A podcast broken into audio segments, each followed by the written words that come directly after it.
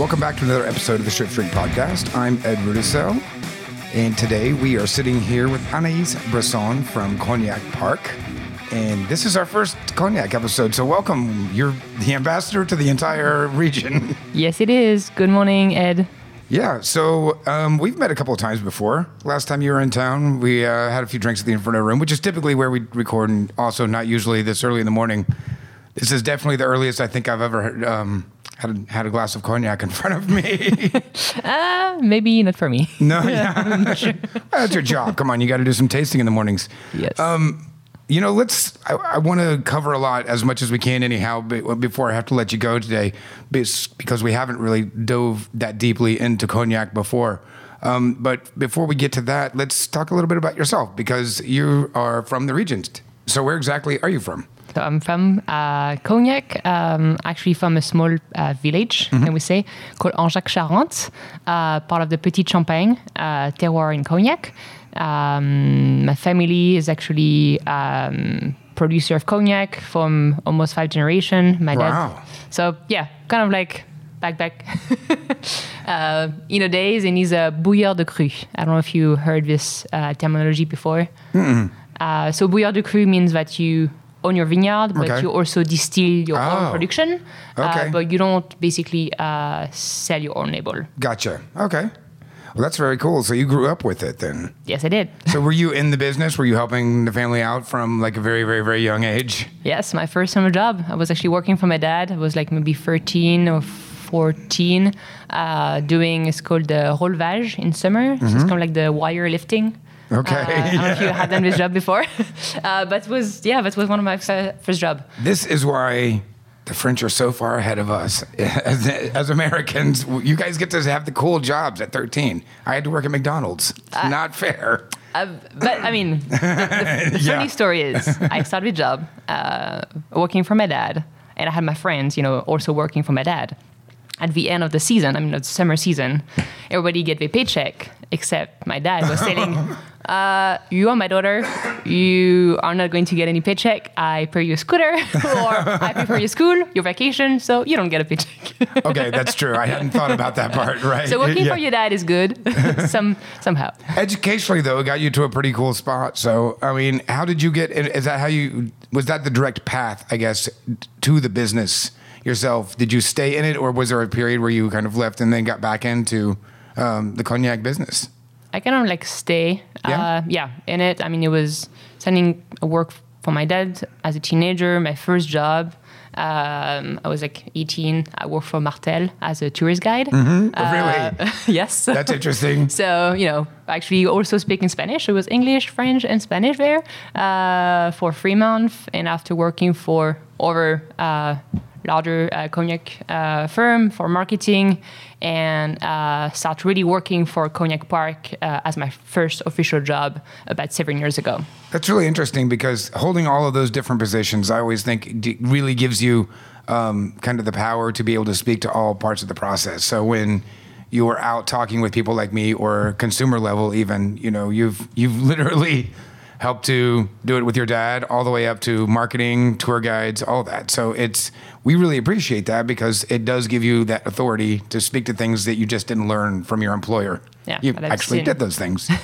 um, so before we get too far ahead of ourselves, we should probably explain to our listeners that aren't familiar exactly what cognac is, um, because a lot of people hear it, and I think especially Americans make it more difficult than it is. you know, in our heads, it just it's like when you hear Bordeaux, you're like, I don't know, that's just I have to remember too many grapes. I have to remember all these things. I don't want to learn about it. What's the easy thing? Oh, wait, brandy. I understand that. And then we haven't, you know, a, a lot of the information gets lost just because of the intimidation factor. Yeah. So where do we start? Like, what what is cognac? Well, let's start that cognac. It's a brandy. Bing, bing, bing. There we go. Yeah. I knew you knew that. I think that's like the easiest uh, first uh, point to say uh, because I mean cognac is made out of grape, uh, so it's a fruit based spirit. Um, but for cognac needs to be uh, produced from the base spirit, so the wine. Um, to the bottling in the specific region. Uh, so the region of Cognac, it's southwest of France. So we're between the Loire, reg- Loire Valley and Bordeaux. So really southwest of um, France. And so to make basically cognac, um, we're using wine, fermenting the wine, and distill twice, have to be distilled twice, and age in oak barrels for at least two years to actually get the designation cognac on the label. So if it's under two years, it cannot be called no, cognac. it's not cognac, exactly. As, speaking to the regulations, so is there are there regulations as well? Because we've talked Yeah. about grower cognac on the show. We've talked about um, kind of some of the bigger houses as well. And what are the differences kind of between that? You, I guess you kind of alluded to it a little bit with your father. Yeah, I mean, there is so there is uh, different. I mean, there is winemaker, uh, viticulteur, who only have their own vineyard. They don't have any still. Uh, so, uh, so that's one um, one part. There is the viticulteur. There is so the winemaker. There is distiller. People only distill, so they buy from the wine growers, distill, and but only distill. So we're just called distiller. And after uh, sell the eau de vie to larger houses, negociant houses. Some people do their own the grape with distill called bouilleur de cru, but they don't own their own label. and some do the whole process. Some, you know, have their own vineyard, distilling, and also blending and creating, and then have their own label. Right. Uh, and some people just, as negociant, just you know buy um, the eau de vie uh, directly to growers or to distiller. Right. So there is, I mean, I wouldn't say different um, jobs uh, in, in the cognac region. Certainly, and I think that's one of the things that kind of um, I, a lot of people don't recognize that happens um, as as far as like not everybody grows their own fruit or um, even does their own distillation, and that that that perhaps is seen as a negative. And I don't. It's a, it's funny because the people that think of that as a negative connotation don't think about the whiskey they drink. That's the exact same thing happening, or the rum they make in, in a lot of cases as well. And so, um, I, again, it's I think because we hear the word négociant, which is not obviously something that we typically use in, in terminology in the U.S. when we're talking about distillation. Um, additionally, there are you talked about the regions within Yeah. So you have you have the region, right? So we have the- exactly we have the region uh, divided in six sub-region.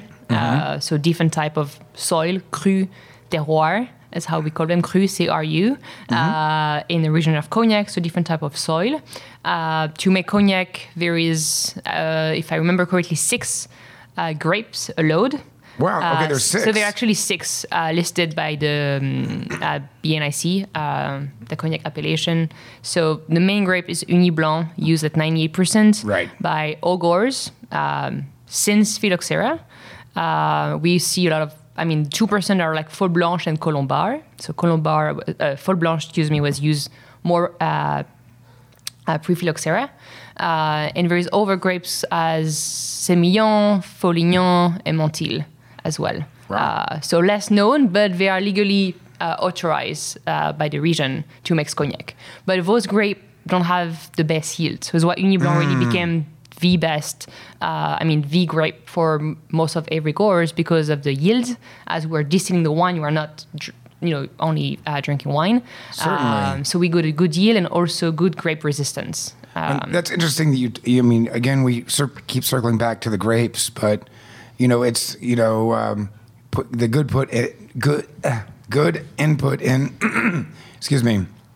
What you get in is what you get out. So when you're starting with that best fruit, you're going to get it with a better product in the end after distillation.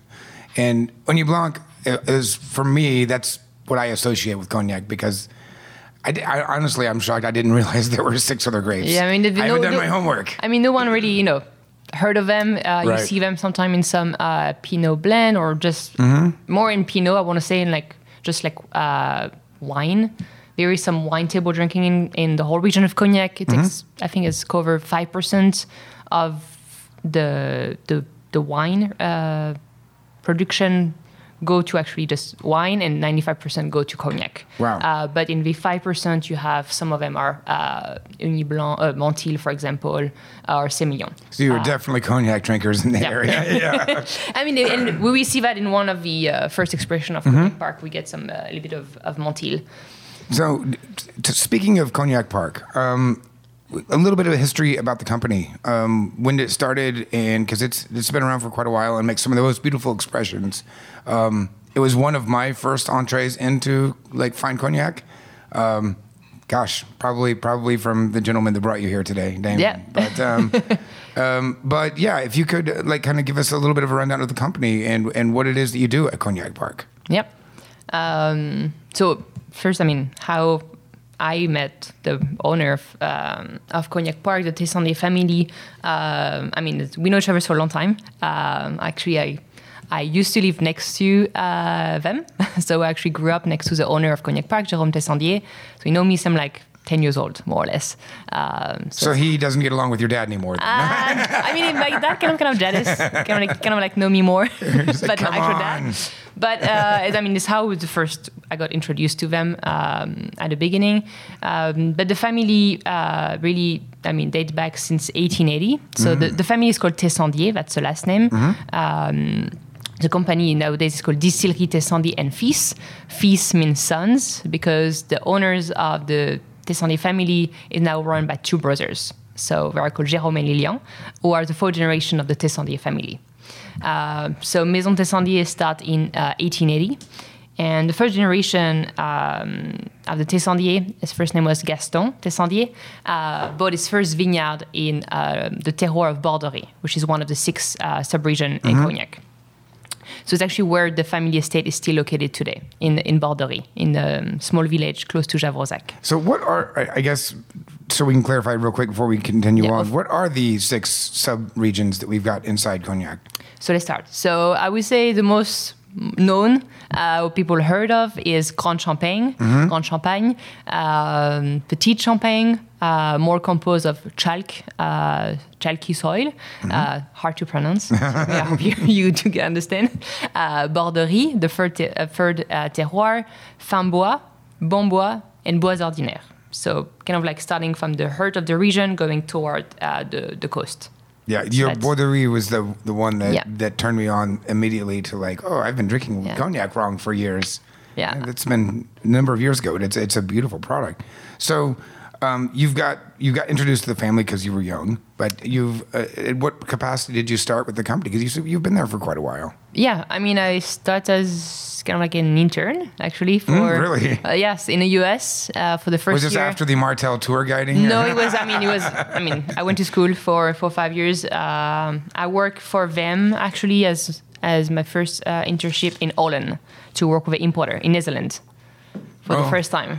So Wow. actually, my first job with them was in uh, Netherlands. Oh wow, that's interesting. So for yeah, working in this market and after moved to the US uh, since 2000 summer 2012. So it's kind of like almost my eighth year. Gosh, yeah, So It's yeah, been a while. time fly.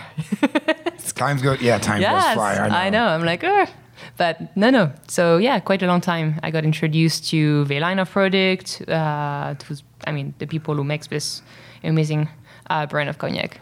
I think again, and I don't want to belabor the point, you know, because of the cognac regulations. Get that's where people get caught up and they get confused. They see, you know, age statements on the bottles that you know aren't in English and or what we're used to using. Americans are just so lazy about learning about wine labels. Is really what it comes down to, you know. And I, I get it; it's confusing. And you know, I always liken it to going to a casino hmm. and trying to learn to play craps. And if you and trying to watch everybody play and figure the game out, you're not going to figure out the game by watching 15 people play craps because everybody's doing something different. Yeah. You know, so like you can't just watch the wine world at, at a whole. You kind of have to drill down and figure out what do they do in Bordeaux, what do they do here, and same with spirits. You know, what do they do in in cognac, what do they do versus you know California, and so one of the things that I'm curious about, um, regulation wise, is are there restrictions on wood or in finishing in different types of wood? Because you have um, a borderie that is finished in Japanese wood. Um, Yes. And I'm really curious about that because I haven't had it. Um, But I mean, can you speak a little bit about that? Are there like certain amount of time that it has to spend in a very specific kind of wood, or is it a free for all? So I mean, today the regulation is kind of like changing quickly. sure. Um, I mean, so at this time right now I'm speaking, we're allowed to do a finish. Okay. Um, in in the over oak that French. I mean, that oak Mm-hmm. fat French oak. Um, thing might change. So I'm hoping Sure. you stay this way. Um, but uh, I mean, it's right now cognac have to be in French oak for two years, and you can do a finish. Okay, So it's we go. why where we are. So two years minimum in, in Uh, Limousin oak. but if you don't do do your first two years, you just call it an eau de vie. Right. The cognac. Perfect. Okay, that makes sense. So I mean, I had not seen Japanese finish. That that's I'm very curious about that. That's it's a very cool um, product. And be- again, because it is so intimidating. And so let's lead into the age statements a little bit because, you know, I think probably most of uh, you know the general population. There's like the 10 percent of us, or maybe I'm guesstimating high, that are like really interested in in like knowing what your stills look like. Where did you buy your stills? Are they where where are they made out of? Of course, we know they're copper for Yeah, you, right? Because that's exactly. that's legislated. Yeah. Um, but so you've got um, the breakdown of age statements, right? We have VS, VSOP, XO. and XO. And so I mean, there is kind of like only three um, designation, uh, but you don't have to put those. So you see actually brands not putting any VS or VSOP. So it really is a choice of the producer to label it yes or no. Mm-hmm. Right. I think. Do you see any benefit to that? I mean, I, I think it's customer knows more or less that you know VSOP or XO is older than VS, so kind of like guide the customer, Right. But it's not an obligation. because that XO, I mean, you've got a pretty wide range. That's just, I mean, it's like a, a- an endpoint and up, right? Yeah, I yeah. mean, Especially because last year, uh, I mean, if we start with the three des- different designations of cognac, we have VS, meaning very special, aged at least for two years. Uh, in Belarus, VSOP, very super old pale, uh, have to be minimum of four years. And XO since April 2019, so last year. Right, yeah, I was gonna say, that's So that just changed. Is minimum 10 years. It used to be 6 So that's um, the, the Mm-hmm. But it could be 15 and It could be an 15 XO. exactly. You just like kind of like the youngest eau we have to be Right. Mm-hmm. 10, but you can use older uh, eau de vie. And I mean, all cognac Right. and most of single cask are blends of uh, different casks together. So the youngest have to be 10, but you can of course use 20, you know, 30 years if you want, Mm-hmm. Right. and still call it XO. So depending on what you have in stock and able to produce, and you know, so that's various uh, different. Yeah, I was as I was digging into this in preparation for seeing you today. I got, and maybe this is something that will, it, it, it might be too much to get into here, but I was reading about like the compte system, Yes. and and it was it was very confusing even for me um, because of the dates of like clicking over. is there any way you you can make that Yeah, yeah, digestible? yes, yes, yes, yes. okay. So about distillation. Um, so when we so harvest is once a year. Usually it's between September or October. okay. Um, and by law and over law for cognac, we have to distill this harvest by the end of March 31st. Uh, this law uh, is regulated because we don't add any sulfate in the wine, so it doesn't preserve the wine. So it's, we are, it's why we have to distill by the end of March 31st. Uh, the way we count the year, um, so if basically the the eau de vie is distilled between so if we count it this year so 2019 between the harvest between october to december that's called the year double zero Okay. so double zero as for january to march is called the year zero okay. so for depending of which eau de vie, but we mark each barrels, uh, so we know if they are being distilled in you know in November or in uh, in January. Even is the same harvest, they have count one is double zero and one is zero. So let, let me see if I can get if I've got this so far as we stand so far. Mm-hmm. Sorry. So you've harvested in the fall. If you've distilled almost immediately before the year is up, it's double zero. Yes. If you've waited until the following year, but prior to your March 31st deadline because of the lack of sulfites, then you're just year zero. yes. Okay, I'm, I'm with Yeah. you so far. And after we count in the year, you know zero, one, two, minimum. okay.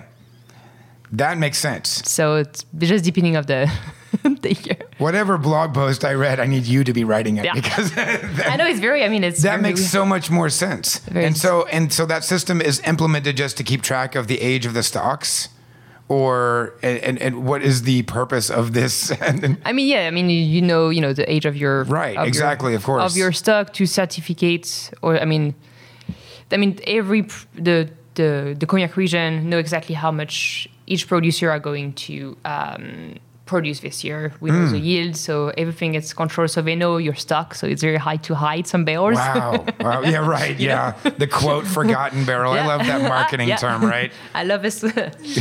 Love a forgotten barrel. Right. so it, yeah, it's hard to keep uh, some for yourself, but yes, So the, you, we talked a little bit about also the um, we well, we touched on like Grand Champagne and Bordeaux. I'm, I'm trying to say Yeah. it properly Yeah, in yeah, French. yeah, yeah, no, you say it right. I'm trying so hard. I want to, You don't I want any- to speak French. I don't, just don't, can't. don't put any S in Bordeaux. It's Okay, like yeah. Um, but we talked about some of those regions, but um, you alluded to it, but we didn't get deeper into it. But about like kind of the different soil types and the terroir from all of those different um, areas because they can vary pretty widely on a relatively small area. Yeah, even it's from the same terroir, it can also change to depending of the orientation of the sun, the hill. Right. So, um, I mean, there is six sub-regions, as I say, six cru. Cognac Park, we use 4 for our line of cognac. Um, so, Mm-hmm. Which Franche- two do you not use? um, Bons Bois and Bois Ordinaire. Okay. I mean, these two area as a more sandy Right. area. Uh, as- One, is not- one, I can't say it. Ordinaire. they- yeah, that, that, yeah, that hits like coastal, yeah, co- right? yeah, coastal, and also the two islands of Ile de Ré and Ile de oh, Léron. okay. Even the islands are included. Yeah. Okay. So that is like very sandy. So the, I mean, the eau de vie age very fast, uh, and not all this region actually cover with grapes. Uh, you're allowed to grow grapes, but it's actually not completely like over Right. vineyards. Uh, it's like agriculture uh, also there. So Just because it's permitted doesn't mean it's encouraged. Yeah, exactly. So I mean, it's like this two part are there is few uh, producers who have vineyard, but it's minor compared to Grand and Petit Champagne or uh, Borderie, who are mainly exclusively uh, covered with grapes uh, and to produce cognac. So the soil types, how much do they vary from from the sub-region to sub-region or cru from Yeah. to, from cru to cru? I mean, they varies from sand uh, to clay, flint, uh, chalk, and limestone. Chalky? Yeah, Yeah. very chalky. Yeah, I, uh, the, And I mean, all of that gets. I mean, as that blends in, so that again, and I, I've preached this gospel a lot of times because I'm a big rum geek. If Damien hasn't told you, and we talked about that last time because you brought some uh, rum. Uh, but the um, the blender don't they don't get love in the the liquor world. Everybody wants to talk about distillation. They want to see the stills. They want to see like all of the sexiness of like the mechanical operation of it, and the older the stills, the better. But where the blending comes in is often kind of the overlooked rock star of the whole business. You know, because I mean, you've got different harvests every year. I mean, there's variances, right? I mean, there, I know, it's you so have to have a product that tastes the same year to year to year to year. You, Um, you, tr- you try, but it's never exactly the same. I Right. mean, it's you are talking about a wine-based spirit, so as you said, every harvest has different.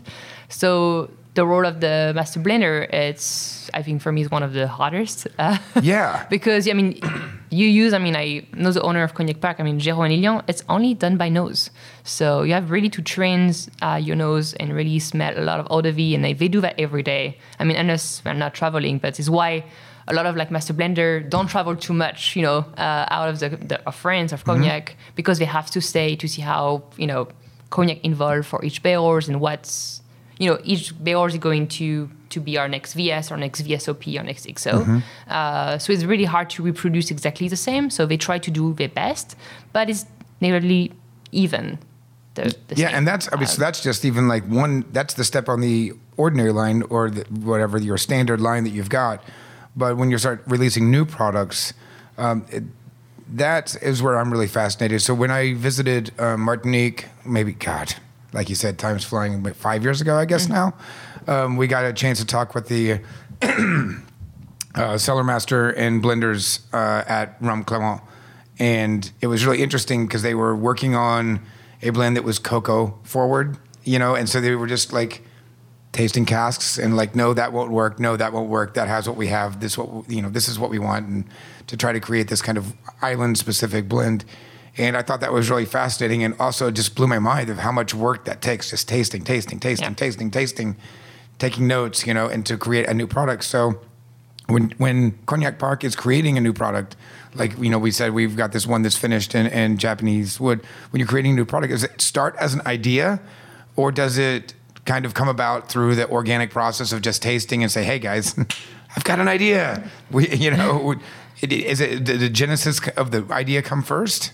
I mean, it's, I want to say yes, idea opportunities. Uh, I mean, the last project, the Mizunara uh, finish, uh, Borderie was, we got the chance to have access to new Japanese oak barrels, and the owner, I remember, uh, wrote me an email. He was like, "Hey, Anais, I can have some Japanese oak barrels from Japan. What do you think?" And I was like, just call him directly. I was like, uh, "Yes, it's a great idea." I'm like, if you can get some, get some. Yeah, that's it's and super uh, cool. so it just started about you know like this project was just the chance to actually have access to some barrels at the beginning we only had two uh, and really try uh, to create something with his barrels uh, and really play with the oak so at the beginning the i mean the idea was in his head you know get the wood and see what we could do with our cognac and try to create something with it. Uh, so it was just like a small production, the first one, the first batch, uh, and to see really how long we had to keep the cognac in the Japanese barrels to not have a powering to be too oaky, and so that was kind of like a a, a small production test. Right. Uh, lunch. So this is just kind of these projects are just starting up. Yeah. After you know 150 years. yeah. So I mean, yeah. So it's. I mean, I, I and also. But la- the, the spirits world's changing. You know. Yes, and I think it's also great to see that, especially in the cognac industry, because it's very traditional in some way. Right. We've had to, we are regulated to use, you know, specific grape, steel, oak. So try to do some finish, something I would say outside the, I mean, outside the box, as So you said. yeah. So do you feel that the um, the re- the regulations and restrictions that you have from the appellation are restrictive? Um, and and as far as like attempting to, to innovate or, or create new products, do you think like it's a, it, it's good to kind of hold that in to um, into place for production, or is it better, you know, maybe to revisit that? I mean, I know that these things always get revisited, right? As the world is changing very quickly, but right now there's a, a, a big battle going on in Barbados over a, a proposed GI, and um, you know Jamaica as well, and so you know that's where the questions keep coming up. You know, is you know it's too restrictive, you can't innovate. But you know, I'm always of the belief that like it's it's cooler to innovate when you have a set of rules and then yeah, like, exactly. that. I, I think is the thing is a key with if cognac too is like you can innovate it, but you keep the rules so we don't go over. Right. you know, and Yeah. see things more extreme. Uh, so I'm. I won't tell your French counterpart that. I might not be able to come back to cognac, so if I say too much. But no, I, I mean, I think that's it is interesting because yeah, when you know what the rules are, then you know kind of where you can bend and where you can't, and I think that it does it forces you and just like um, you know we see on cooking shows a lot things like that when you give a, a chef five ingredients like make something good with this rather than here's the open pantry make a delicious Yeah. meal you know Yeah, Joel Robuchon can make an amazing meal with all the ingredients he has no shit like he has Yeah. everything he wants It- it's know? true. I mean, uh, also for me, same thing with cocktail. I like very simple cocktail with few ingredients, rather to have a ton. Mm-hmm. right Too. so- and that's we talk about that a lot on the show now because you know it we have a whole generation of bartenders now that have never really come up in making the classics and, and kind of perfecting that. And you jump in into a bar program and it's already moving forward and they're like okay well now you have to we have this banana infused cognac and we have to take that and we mix it with this like anise infused vodka and all, we've got these bitter tinctures and all these and it gets crazy and by the time you really do the math there's 15 ingredients in a cocktail and there's no way you can disseminate that you Yeah. know i would rather taste the base spirit like again it's no secret on the show my favorite uh, drink is a ti' punch because i want to taste the spirit i want to taste what Yeah. what, What the intent is. was right so um, as far uh, as innovating in a, w- in a way that I think that you are um, quite a lot. And I also just talked uh, with Claudia Belloni um, from Austria um, about her schnapps. But um, you're a pretty young woman, and I see these companies that are um, now starting to move. I mean, you've been with the company for a long time, but moving to hiring um, some of the younger generations because like you said earlier, it's time to kind of bring yourself into the 21st century. Like cocktails and the cocktail scene is growing at an incredible rate. This uh, craft cocktail renaissance is not going away. Um, it's go growing with every day, and so um, you know when people are, have this thirst for new products, or maybe not new products, but products they had not had access to or exposure to. And so you guys have kind of doubled down that a lot. I've looked on your website uh, several times. You've got cocktail recommendations, flavor wheels, which I think are fantastic. Like just as a side note, your guys' website's amazing. Thank I wish all of them were like that We try.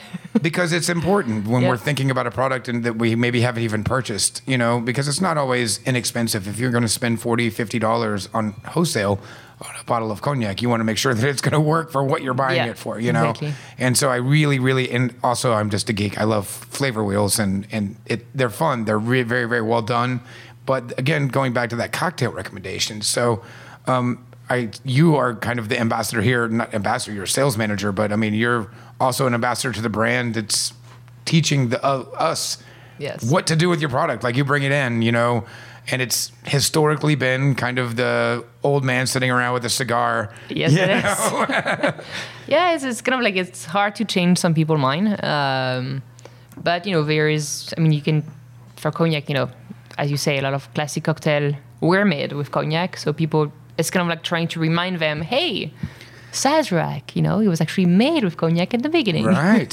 Have you tried? No, you only try rye. Maybe we can do half and half, or you know, Mm-hmm. just a cognac, Sazerac, for example, or a sidecar, or you know, French 75. Um, I mean, the the, uh, the funny um, story about cocktail in cognac is actually we never had cocktail in cognac. So when I grew up, This is literally the second time. So just a few weeks ago, we talked, like I said, with Claudia Barloni and, and, the walkout, and she said the same thing. There's just a, nobody drink cocktails. yeah. So I mean, it's. Uh, you see, really, I mean, in the US, you have the, the pioneer of, of, of Sure, cocktail, but in sure. France, who are, I mean, I would say more now, okay, but like before, I mean, we, no one was actually drinking cocktail, uh, especially in like smaller town like Cognac. Cognac Mm-hmm. is like 20,000 people. Uh, and that was, sup- I mean, that was a big town for me when I grew up. And every single bar was just only doing cognac and tonic or cognac and ginger ale. That was our cocktail, kind of like your highball, you Sure, know? yeah. and it was not like you can order over drinks. That was Still a very popular drink in uh, it- Southeast Asia, except it's yeah. not quite cognac. Yeah, yeah. I mean, so that was, I mean, our cocktail. But we, um, I think, it's because I want to say 30 years ago, like 25 years ago, like the BNIC, the cognac appellation, really start to. Um, uh, change people's mind about cognac and mixing. So they were kind of like promoting with a premix, you know, cognac and, and soda. Uh, And that's kind of like start to move, especially the VS, uh, also younger population to use uh, cognac uh, to blend or to mix. Were you a cocktail person yourself, or is that something that you got into later because you were Ye- born and bred in the Yeah, area with, so I- I with mean- a bunch of cigar smoking old men? I mean, I I grew up about mixing cognac and, and tonic water, but really Sure. uh, going deep in cocktail was actually when I went to the US for the first really? time. Yeah. So and just that in the last was- Uh, eight years, which I mean is really coincides with the whole Yeah, kind of was- renaissance in yeah. 2012. That was pretty early on. Yeah, it was like 2000. yeah, my first trip was 2011 or 12, but that was for me like blowing my mind. And I was Yeah. like, wow. I, I just had a Facebook reminder. Um, I think I put it up on our Instagram feed that, you know, like 11 years ago, you were here, and 11 years ago, I was uh, in Las Vegas at Carnevino drinking an old Raj uh, martini, I believe. And I was like, I it just kind of blew my mind thinking about like I was 11 years ago drinking like such an amazing product, but at that time in Indiana, you would never have found that, and it would, you would have been hard pressed anywhere in the U.S. I don't think that it was a product that was available in most states. And so I was like, wow, that wa- that was super early on. So you're talking about 11, 12? Yep. Yeah, that, that whole cocktail scene. I mean, it's still growing at, a, at an incredible rate, and there's still a lot of work to do. That's why we're looking to you now because, you know, we've everybody got tired of their Absolut, you know, and all their vodka, their million vodka brands, and so now it's time to see like what uh, the really like dedicated producers are are putting out. And again, Cognac Park has got some amazing stuff, and I'd like to talk a little bit about some of these bottles that we have on the table. Yes. because they really they come in incredibly affordable um, for consumers that are going to buy at a liquor store or for anybody buying wholesale to try out in cocktails. We we use them in tiki drinks. I mean, you know, like again. I think there's this kind of, you know, we put everything on a pedestal, like, oh, it's cognac, you have to drink it, you know, in a snifter, and you have to have the, you know, you know, how about a guitar or guitar? Jesus, the um, the cigars to go along with it. Uh, guitar's nice too, though. You know, little, little cigar, guitars, cognac. works. yeah, right. Sitting around a fire, um, but you know, it's kind of trying to break down those barriers of the the stuffiness Yeah. you know, the the steakhouse cognac. And so let's talk about some of the um, kind of, I guess, going across the board uh, with What we have. With your standard line, when, which where do you um, what your VS is kind of your your standard entry point for yes, most bars? is. Yeah, it's like uh, so. I mean, let's start with this one. Yes. Uh, so the first expression is our uh, carte blanche VS. Um, so as I say, by law, VS have to be aged at least two years. Um, so our VS start actually with a minimum of um, three years, um, using two uh, terroirs. You remember I say six of them, right. Uh, so for Cognac Park, we use uh, Petite Champagne and Fins Bois. Okay. Uh, so I mean, every you know is why every VS cognac is different because there is you know different master blender, but also we use different cru, different type of toasting. We didn't talk about that about the barrels. Oh, we didn't, that's as right. Well. Uh, but there is different key elements that at the end makes why Park VS is different from an over VS uh, cognac. And I'll put a map up on our Instagram feed if anybody wants to refer to the Yes. regions um, that we're talking about here.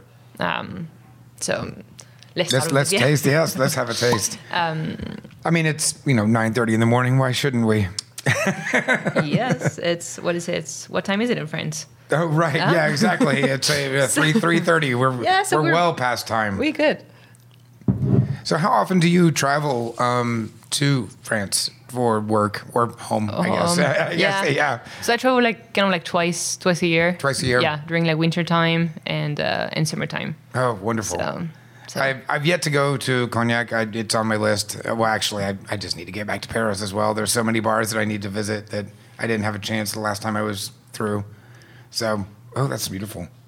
uh, be my guess now we have actually a pretty good cocktail bar in Cognac. Yeah, really. For the past two years, so kind you of have a, a good. That, that's We have- cool. we have- yeah, they- there is- there but is that's like got to be uh, there is two. intimidating to to open a bar in Cognac with all of the producers around you. Like, hey, hey. So like they have to have everyone's yeah, product. So, yeah, exactly. So they all play the game, which is nice. You know, they, they use every everybody's brand, which is you know very nice. But there is, I mean, all the cocktail uh, basically based on based with cognac, uh, but innovative. So we do some some cool stuff. I will give, send you some.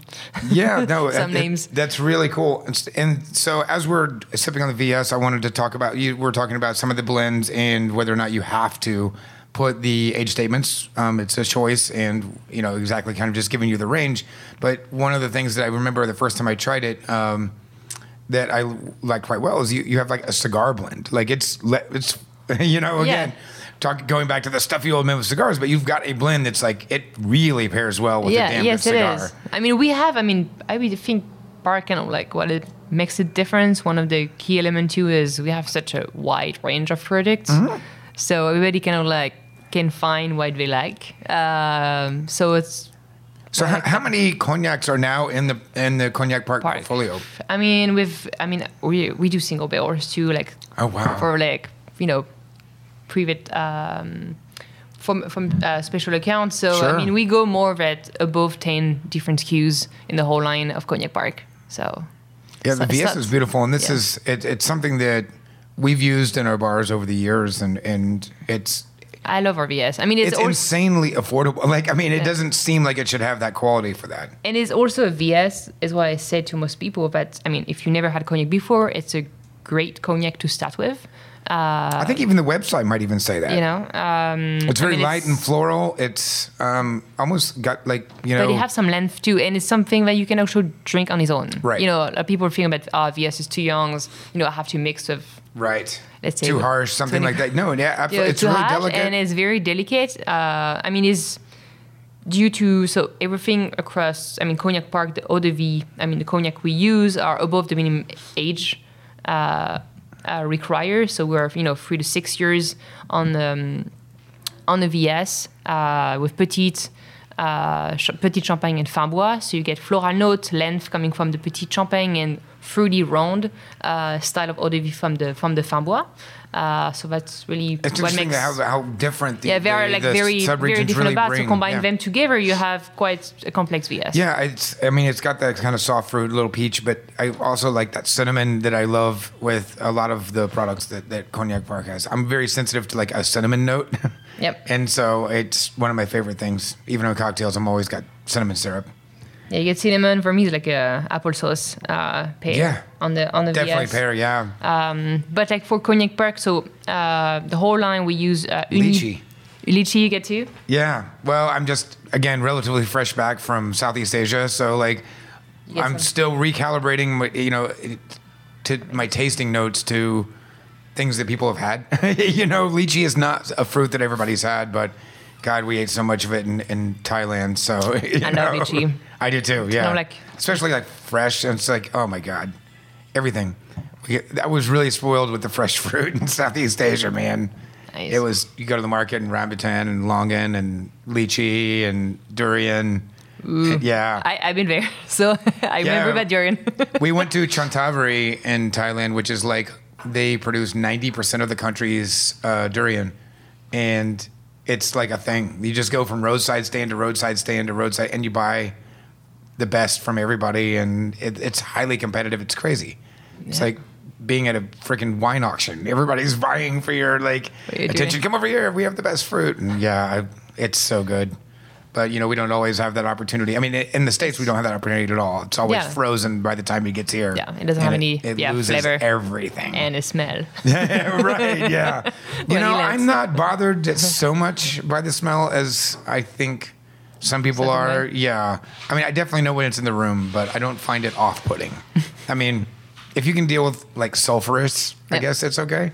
Yeah. that's what I always get. It's just like kind of that you know natural gas sulfurous smell. I don't get the funky cheese and all that that everybody else gets. Maybe a little bit.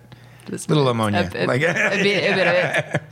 Super. Well, let's. Um, I'm really dying to try the um, your your Mizunara that we've alluded to now several times. Yes, this. Because now, now that all 15 people that listen to this show know about it, you're gonna sell like 15 more bottles. yes.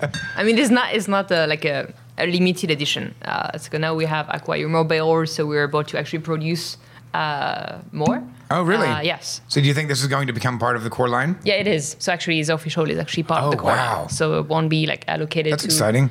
to some markets, and we actually have explored more marks in with the Mizunara. Mm-hmm. So in the US, we um, in Hmm. over markets. Excuse me, I'm like pouring. Um, You're good. It's it when I traced um, kind of different finishes like this, especially when it c- comes to um, countries that I'm less familiar with. It's just I don't have a, a frame of reference. I don't have a benchmark. So what it brings to the table is always hard for me to pin down. Like what what is that bringing to the table? And surely you've tasted this at many times through its like younger years as it was aging. You know what is the the, the Japanese oak bringing to the game here that was not there previously? I mean, We're like. I don't know. Hold on a second. Let's taste. let's, let's refresh my mind. It's 9:30 in the morning. All of your sales calls for the rest of the day are going to go right out the Yep. window. Ooh, wow. That's delicious. That's got, um, I mean, it's it's new. Right, I was gonna say, that is- so so if it's I mean it's Very peppery, very- yeah. peppery, but you get also like passion fruit note, but sandalwood.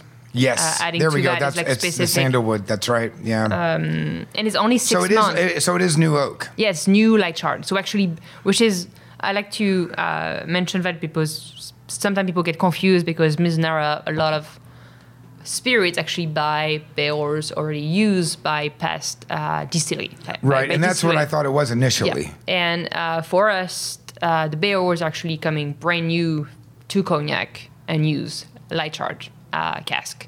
Um, talking about size of his barrels, cognac are huge barrels already. Mm-hmm. We're talking about you know 800 liter, 350, Mm. 400 liters. Mizunara cask are 500 liters, so they're Really? enormous cask. Wow. Uh, to expose like it's we have now about 10 barrels in our cellar, um, but they they take some room. Wow. I'm getting, on the finish, I'm getting a, like, maybe it's just, again, it's hard to tell what's psychosomatic and just my imagination of, of, of when I, conjuring the notes of Japan, but I, I getting a little bit of a cherry note uh, on the finish. I don't know if it's necessarily, it's definitely got that floral notes that we talked about Yeah. a little bit So before. you, you get the floral notes. I mean, it's very typical to Borderie. Uh, Mm-hmm. this light, delicate note um, of like violet, iris flowers. Um, and like I said, you're, you're, the Borderie was my, Yeah. my So, kind I mean, of entree into it's Cognac like Park, the, and it's yeah, it's like really our signature Borderie. I mean, Yeah. I mean, I talk about the you know the family owned an estate in Borderie since 1880. Uh, they are still based in Borderie, so Borderie is kind of like our you know signature. Uh, And this is a really small area. I mean, like we're talking. I mean, it's not that large when you talk about the entire like appellation, but Yes. when we drill down into just Borderie, I mean, how big is that? How many I hectares mean, is I that? think it's about 3,000 Wow. hectare.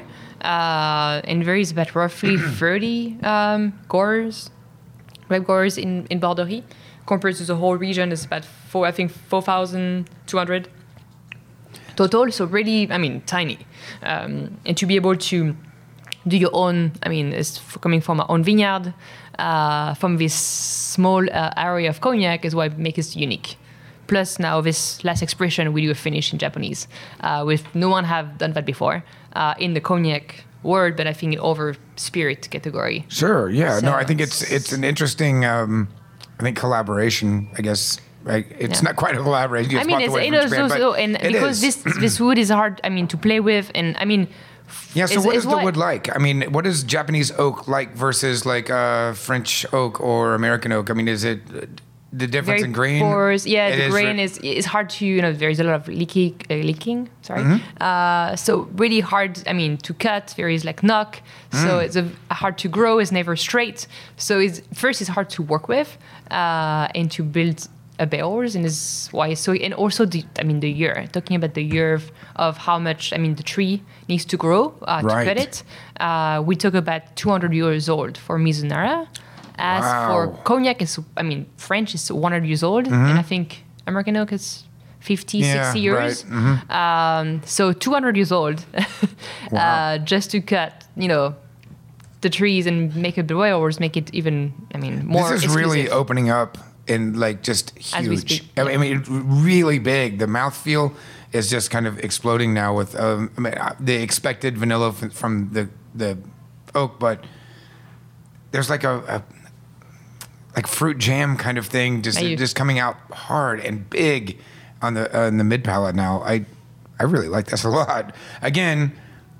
Starting with the, the a product that I loved in the first place, so yeah, I mean, it's, you know, it's it's different from the the rest of the line, but I think people who like Borderie or also bring some whiskey drinker intrigued to maybe move toward cognac, uh, the Mizunara, it's a good pick uh, just to try. So, it, looking across here, and I'm seeing a lot of kind of experimental bottles, or n- what, not necessarily experimental, but things that I hadn't seen from Cognac Park in the last decade um, or so. And so, as are, do you are you leading the charge, or I mean, do you perceive yourselves as being the more experimental house that's you know trying some things that nobody else has? I haven't seen a Mizunara. Yeah, no, no. I mean, it, no, we were kind of like you know the innovative. I mean, brands to have Mizunara cask, and that's not the first one we're going to launch. So there is Sure. some upcoming soon. so there's a concerted effort to kind of like play around within Yes. the in the lines. I mean, and- the beginning part always kind of like was innovative of Mm-hmm. bringing new things uh, in the cognac world. You know, we were kind of like the pioneer to do you know single region cognac terroir. We have our Borderie single vineyard. We have the Fins Bois. We have a Grande Champagne. Uh, so kind of like highlighting only one terroir at a time uh, was kind of like our, our direction uh, to be uh, Mm-hmm. Yes, more terroir focused as. Yeah. or you know always we were uh, going in this direction. Um, always do light toast on the french oak. Uh, that's kind of like also um, our marks. Um, but after you know went outside of that to going with single barrels Mm-hmm. uh, was kind of like our lead. We start i think roughly about 2000 it was almost six years ago 2015 Yeah. uh, to launch our f- uh, to sold our first single barrels in the US. So I mean that was also new because everybody was you know always thought that cognac have to be blend, Right. But we had this first request. It was actually uh, from the Brandy Library. I don't know if you've been in New York. It's one of my favorite places uh, to go. The Brandy I have not been to the Library. Brandy Library. Yeah. No. I mean, it's It a sounds brand, dangerous. It's a brandy of library, but great selection of product. But the owner, um, who uh, know our owner Jerome uh, asked if we could actually buy a barrels from us. And that kind of like blew our mind. We're like, "You sure? You know, we. I mean, Right. all our barrels are going to go for blend." And we're like, "Sure." So you know, he, he picked uh, a Borderie single barrels. Uh, it's, that was like the first introduction to the market to like you know, only a single cask, um, not blend uh, cognac. Uh, So again, it's one of my favorite.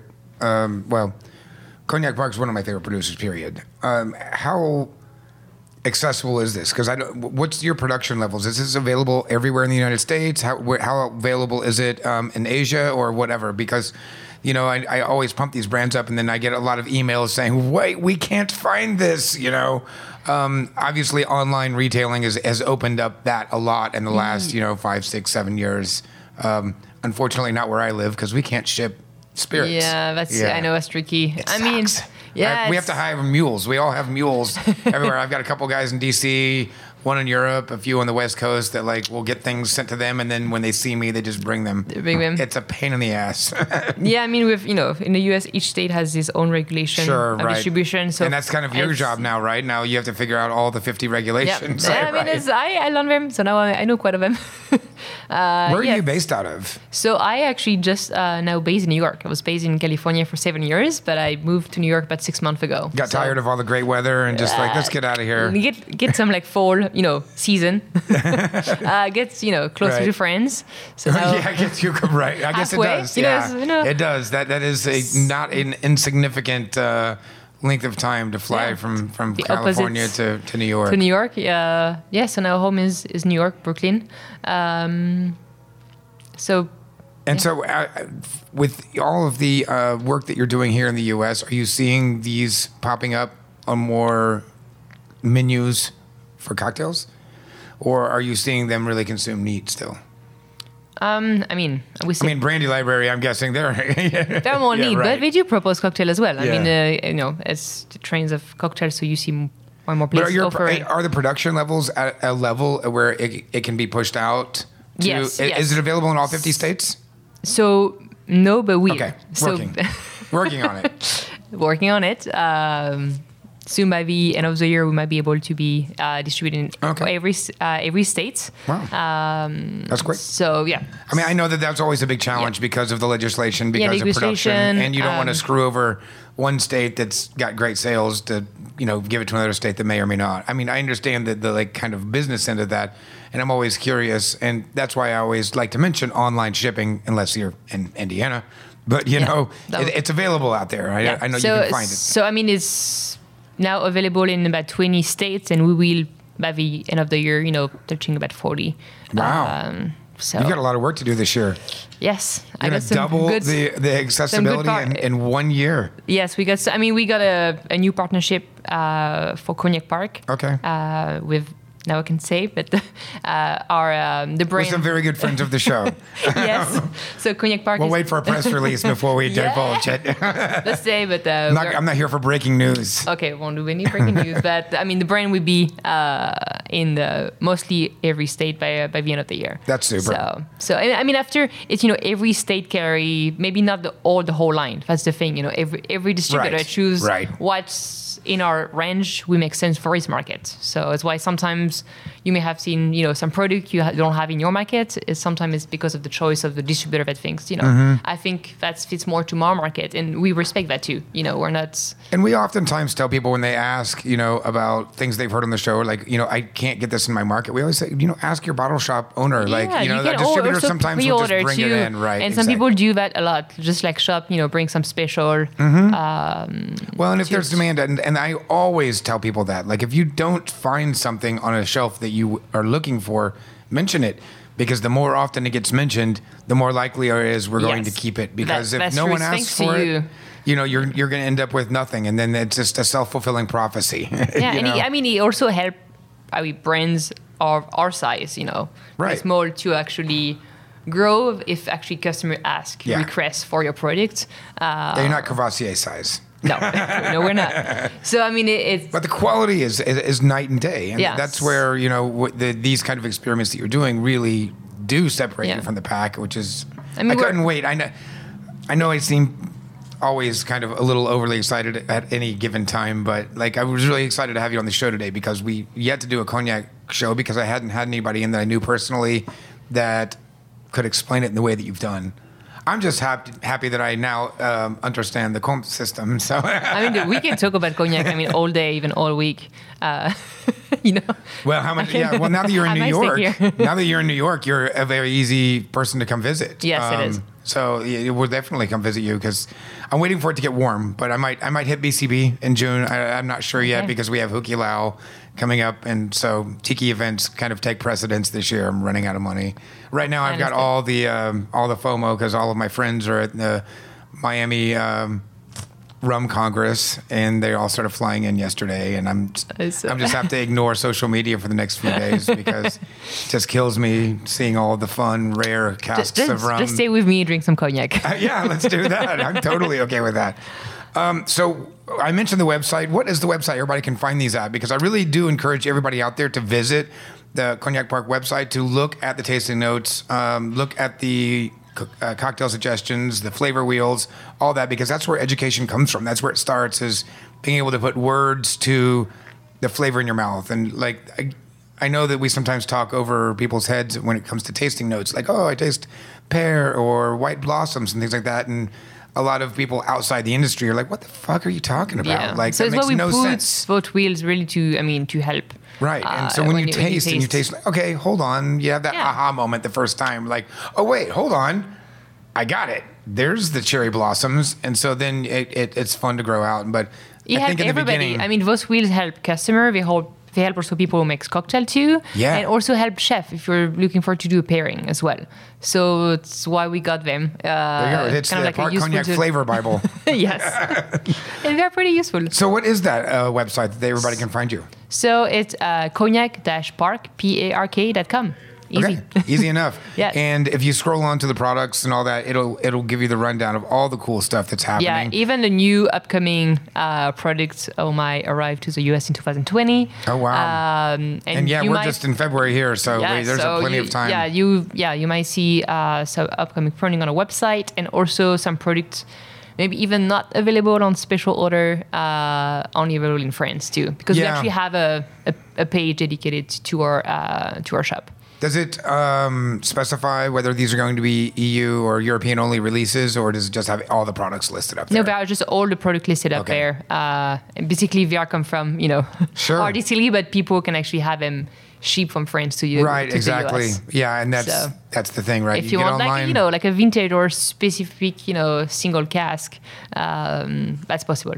and do you have any um, social media online presence, or Yes, is- please. You- I mean, pretty active. We try to do. Yes, yeah. on the on Instagram. uh, Okay, what is that? At the Park Cognac. Oh, easy enough. Park Yeah, Cognac. Okay. easy. So everybody can follow us, you know, as well. This I always have to throw that out there, you know, at Shift Drink Podcast. But also, um, even more importantly, rate us. You know, give the show a good rating so we can have more folks like Anise on the show, and we can talk more about French spirits and French wine and. You know, maybe you guys can sponsor a trip for me to go to France. You know, send me money. I'm gonna send a message. right? Like all the things that I love, right? Like I mean, none of the, those are none of the companies that like sponsor trips. It's Uh, you know, I will make sure to it's come, the uh, tiny little ones, so we have to just keep. You know, I need to start a GoFundMe or something. I don't know. well, I mean, it's it's been fantastic having you on the show. I know you've got a lot of other appointments today, and I don't want to take up your whole time. Um, I have to ask though, because especially coming from Europe, you know, where you grew up in a uh, an environment where cognac was being consumed at, at a very young age. I presume you also were, you know, got to taste it at a pretty Mm-hmm. Yeah, young age. before since you were- 21, Since you were working it, right? since you were out there doing the work. Um, do you have any hangover cures that you might uh, share with us? As we're sitting here with coffee and, you know. Hangover, uh, cure with cognac or with no cognac. Okay, yeah. Cur By the with cognac. That'll, that'll take care of it. Yeah, you yeah, know, yeah. you do like a slash version of you know. Uh, I mean, for me, oysters are my favorite hangover Oh, treat. man. I- and we I got agree. some amazing oyster uh, if you come visit Cognac, uh, an hour, you know, west. Um, Oh, right, yeah, 'cause you're right on the like one coast Of, yeah, amazing oysters. So that actually oyster is my cure. I That used to always do like Bloody Mary and oysters is like my favorite, but No, that'll work. but, but that's I, my go-to. I feel like I just feel healthier when I eat oysters. Me too. I feel like clean. It's Yes. like especially where very uh, yode, you know, like um, salty. You know? Yeah, just all that it's brine like and watching me. Well, and it's also like the purest form of food. You know, I mean, you're. I, I always. I, I adopted the word from a book that I saw. I don't even know if it's real, but the the merroir, right? Like, I mean, it tastes like where the oysters are from. It, it's it's seawater held together by this small little muscle, and it's. I I just. I don't know. I can go on and on about oysters. We need to do an oyster show. Yep, Because it's, it's my favorite thing of my my death row meal. Of like, if I was on my deathbed and I got a choice, it would just be oysters and Riesling. Yeah, me too. It's like all day. I mean, when I go back home, it's like I get like 30 oyster just for me. Like Yeah. that's my that's my dish. No one can steal any of them.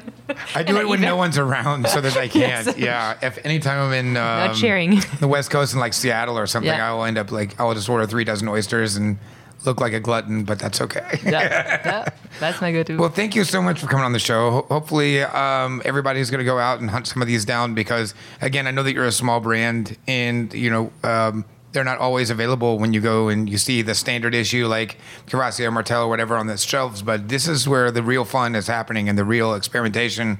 Um, where you can try some cool things like the Mizunara and, and also learn a little bit about, um, you know, the different regions within cognac. yeah, exactly. The Well, Grande Champagne, Petite Champagne, Borderie, Borderie. Fins Bois. Bonardinier. I, I, it, I didn't say that right, but I, I, I, I, I'll work on my French. Next time we do this, I'll, I'll try to speak a little bit more. It's perfect. Thank you so much for coming on the show. And hey, thank you for the Yeah. cognac. Cheers. Thank you for having me, Ed. Have a nice day. Cheers.